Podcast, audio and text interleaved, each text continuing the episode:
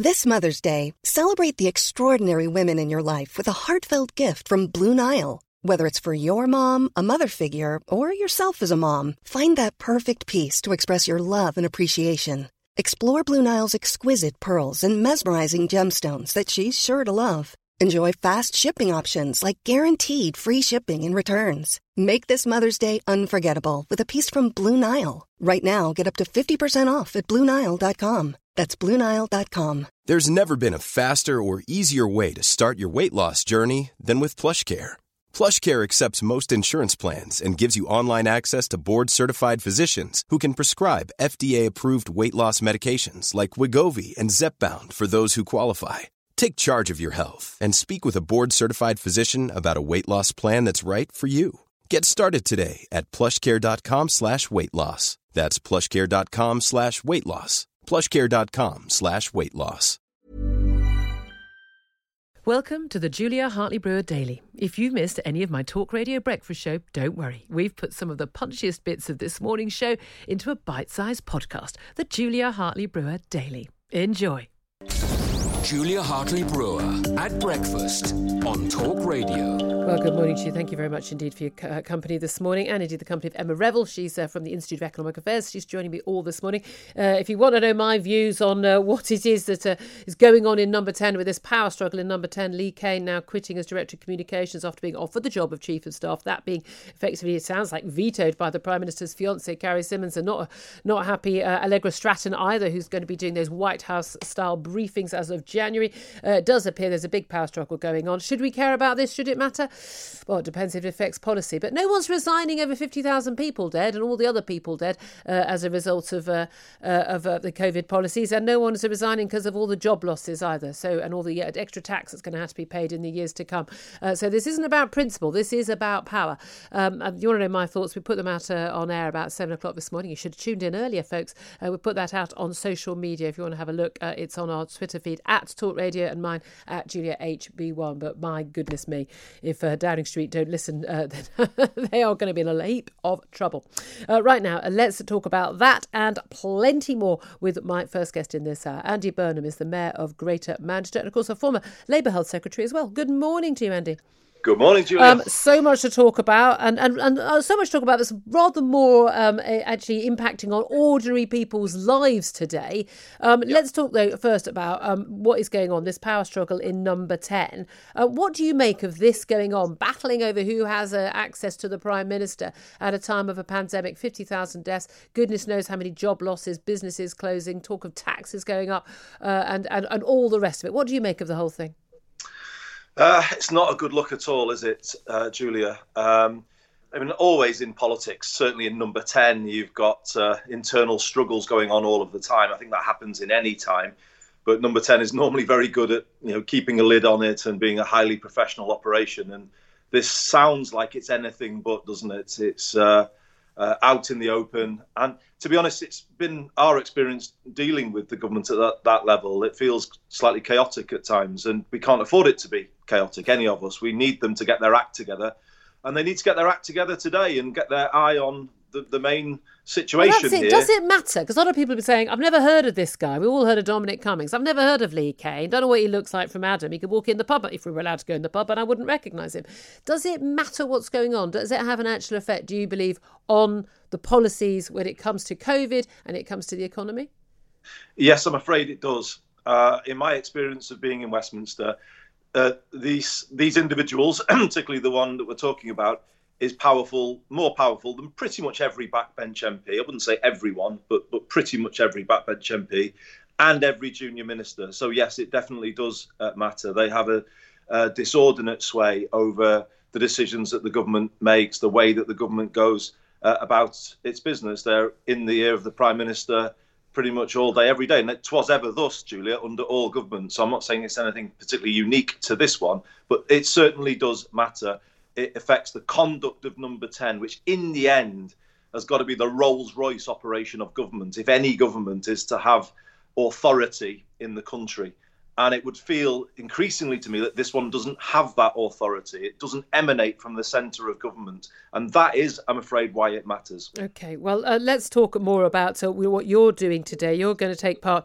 uh, with another mayor of, in the north, Steve Rotheram of Liverpool, in an event about, uh, well, tackling the problem of the excluded people, the people who are not benefiting uh, from the financial help that the government is handing out. Rishi Sunak, you know, very benevolent with all, uh, putting, we're putting our arms around all the people who are affected, the furlough schemes, the, the grants, the access to loans, and all of that. But there are three million people at least who are completely excluded from that help, and that's your concern today. It is, Julia. Steve and I have campaigned against big injustices in the past, but we think this is this is up there. Uh, here we are in a second national lockdown, and three million fellow citizens, taxpayers, have no support, and they've had no support all year how are they meant to cope? Uh, with Christmas on the horizon, it's just not right, is it? And I think this is the, the thing, really. Last week we heard the confirmation of furlough being extended at 80%, which I support, by the way, and the Chancellor made the right decision on that. Also, support for people uh, who are self employed.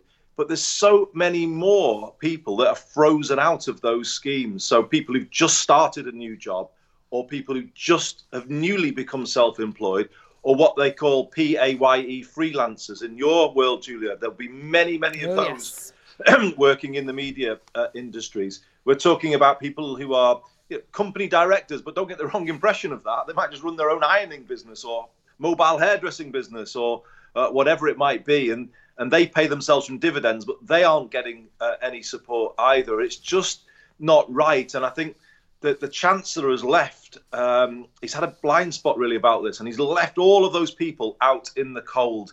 And I just don't see how it can be justified. They've paid their tax, they've worked hard like anybody else. How can they be left with nothing. And the argument from the Chancellor has been look, you know, you just can't end up helping everybody. It's so difficult to verify people's earnings if they've just started a business or, or again, if they've been paying dividends. But even this idea early on, well, if you've got more than 50% trading profit, uh, that you're not, uh, uh, you're not uh, eligible uh, for that and things like that. And, and, and actually, you know, a lot of those people will be will be just getting by, uh, and and they were just getting by in the first few weeks and months. But you know, as we are in the second lockdown, and as we saw with with with Manchester and indeed Liverpool as well uh, with Steve Rotheram that um, you know we didn't see the same level of financial help for businesses up north until uh, what a surprise London got affected by its lockdown and then then the furlough help came came uh, steaming through that that actually a lot of these people who just survived the first lockdown aren't going to make it through the second one. Well, that's it. You know, that's the point we were making we've been in that Westminster bubble, Steve and I. We know what it's like, and we know um, that sometimes it can be very kind of remote from the real world. and in the real world now, I think there's uh, stresses and strains on people that are becoming unbearable. Um, for this 3 million, I think uh, there is a mental health crisis going on alongside a pandemic because they can't see a way now of, of making things work. They are close to losing their homes. Um, they are worrying about Christmas and getting anything for the for the kids. I mean, they are left in a in an appalling situation that nobody would want to be in. And I honestly, while I have some sympathy with the chancellor because the complexity of what he's dealing with is is huge, and I and I accept that. I don't buy the line that you can't help everyone. I think you can help everyone. It's perfectly possible to help everyone if they just look at the um, the tax that those people have paid, the arrangements that they've they've got. It is perfectly possible to give something to help everybody. And that is what the government should do. Because bear in mind, if we are approaching a vaccine and if we are still thinking about uh, you know getting the recovery going, it can't be right that we're going to have three million people who will just be on, on their uppers basically and, and, and are unable to be ready to be part of that recovery. Hold on a minute though. I mean you're you're somebody who you know you're in the news an awful lot in recent months, you know, fighting against, you know, moving into different tiers and making sure you get the financial help for the businesses and the, uh, and, and the, the, employees who need it uh, during the, that movement in tiers. And yet you support your official Labour Party policy of, of, the second lockdown. You I mean you supported that policy. Um, you, you know you wanted to have a second lockdown even though infection rates in large parts of the northwest were going down even before we went into second lockdown. Places like Liverpool, uh, which was one of the hotspots far west of Manchester, um, Liverpool uh, infection rates were going down even before they moved into tier three. Uh, why do you support a policy which creates these problems for businesses. Surely, if you want to be on the side of businesses and people who are losing out on money and work, wouldn't it make more sense to not support the complete closing down of our economy? Well, I support it to save people's lives. Um, There's no evidence that lockdown saved lives. The World Health Organization doesn't. Is. There isn't. No, there really well, isn't. It the World Health Organization have said that lockdowns don't. You slow the transmission of the disease, Julia. If you look back to March and April, I think you can see a very, very clear correlation between the national lockdown and a massive reduction. No, no, no. Of, I'm, I'm with all due respect, Andy. That's not the case. The infection rate well, and the infect. No, no, no, and, and, no. I'm no, no, no, Andy. It's not an opinion. It is a simple matter of fact that the death rate peaked two weeks after we went into lockdown. That was too soon for it possibly peaked as a result of the lockdown. No, I'm saying the lockdown brings down the number of cases. I, I don't think it's possible to claim that the national lockdown earlier this year didn't bring down the overall number of cases. And uh, based on that evidence, I, I, would put lives. it to you that the second national lockdown will bring down the overall number of cases. They were already going down. Will reduce the number. They were already going down. Are, no, no, the world, no, the World Health Organization says it doesn't reduce the number of deaths. It simply pushes the deaths further. and It just slows down the deaths. You just have them over a longer period of time. It pushes. It just delays them. It doesn't stop them. Well, I mean, also, I, I have a view about that, that, There is a justification for a national lockdown, and actually, the cases were still rising uh, in Greater Manchester when the national lockdown, this rate, most recent one, was put in place. Uh, I, I do think it's fairer to do it on this basis. I have some sympathy with you about regional lockdowns. Yeah. I don't think regional lockdowns are working. They are not turning the cases around. We were told by the experts when we were in discussions with the government that only the decisive national approach is what really turns the cases uh, back around. So my argument has always been do what will be effective when it comes to a lockdown, okay. but put in place proper support. And I get back to my main theme, Julia. How can it be right to say we will help employees, we will help people who are self employed, but we will just miss out completely 3 million people who are cogs in the economy, who keep things going, who actually are often the people who are the hardest working, missed for so many other things, uh, living life on the knife edge. You know, these are people who deserve support, and that's the uh, approach okay. that Steve and I are taking today. We want them to tell their stories. We want the government to hear their voices. We want them to get the support they should be entitled to as taxpayers. Across the UK, online, on DAB, and on your smart speaker. Talk Radio. When you're ready to pop the question, the last thing you want to do is second guess the ring.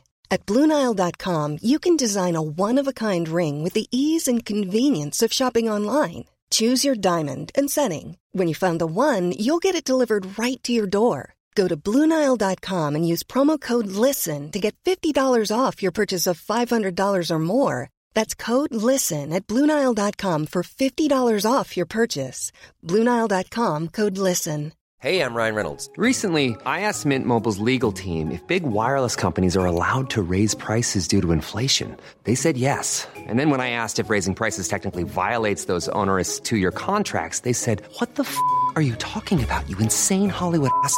So to recap, we're cutting the price of Mint Unlimited from $30 a month to just $15 a month. Give it a try at mintmobile.com slash switch. $45 up front for three months plus taxes and fees. Promoting for new customers for limited time. Unlimited more than 40 gigabytes per month. Slows. Full terms at mintmobile.com.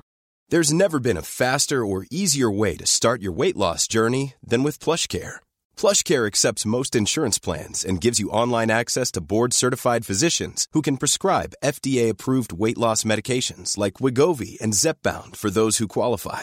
Take charge of your health and speak with a board-certified physician about a weight loss plan that's right for you. Get started today at plushcare.com slash weight loss. That's plushcare.com slash weight loss. plushcare.com slash weight loss. On DAB and on the Talk Radio app.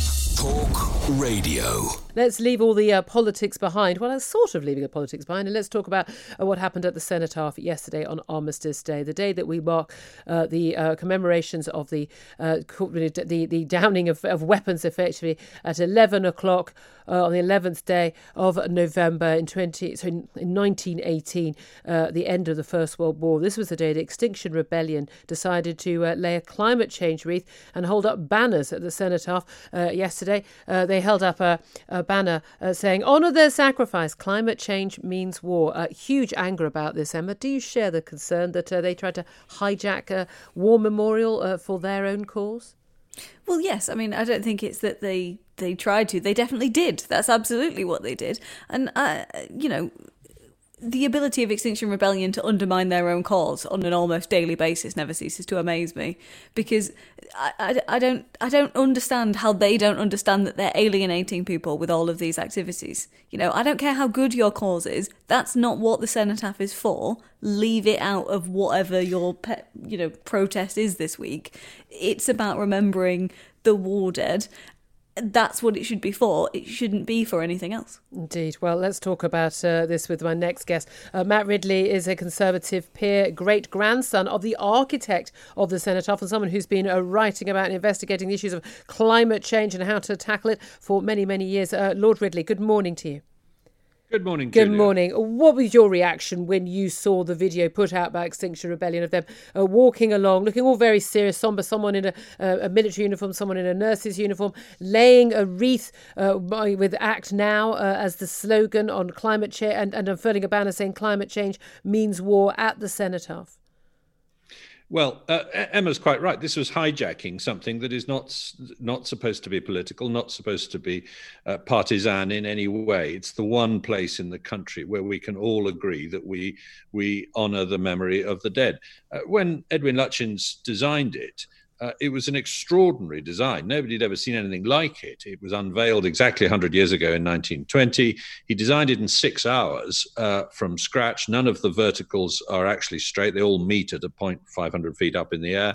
It's, it's, it's a very satisfying thing. And he took the name uh, from an almost extinct word. Nobody was using the word cenotaph in those days. It means it's an old Greek word for a memorial to someone who's buried elsewhere.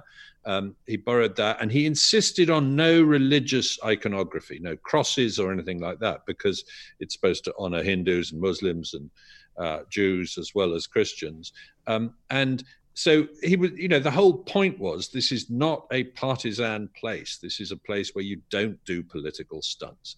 And i think it's immensely disrespectful of them to have done it and pretty irritating that the police, who after all are parked in very large numbers right next door, uh, didn't do anything about it. Well, this is the thing. I mean, I believe in freedom of speech and, and freedom of peaceful expression, and as long as they're not doing any damage, part of me is thinking, look, they should have the right to do their horrible, crass, inappropriate stunt, and then we have the right to judge them and criticise them for it, and we that's what we do in a peaceful democracy. And yet, we know that uh, other people, veterans who wanted to be at the cenotaph, who wanted to, to get close to the cenotaph, were not allowed to be at the cenotaph within recent days and ended up being arrested. So it does seem to be yet again double standards being shown by the police. And, and as always, yet again, there is criticism of Dame Cressida Dick, the chief of the Metropolitan Police. She's now ordered a review into how the banner and the wreath were allowed to be put on and then remain on memorial when, when police are being uh, curtailing so many other people's freedoms. Well, we, we could assume it's cock up rather than conspiracy yes. if it wasn't for the fact that the last time Extinction Rebellion did something dramatic when they shut down newspaper uh, printing presses, um, the local police uh, chose to, their words, facilitate what uh, Extinction Rebellion were doing because they considered it a peaceful protest. They don't facilitate it when lockdown skeptics have a have a protest. They don't facilitate it when a, a piper wants to go and play a lament uh, near the cenotaph. Uh, on Remembrance Sunday. So, the, uh, as you say, the, the real question that more and more of us are starting to pose is why the double standard?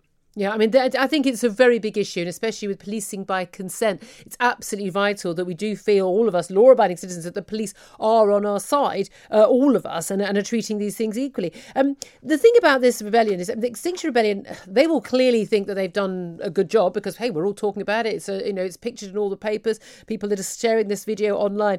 Um, and their view was, well, as long as people get the message out there, that's what matters.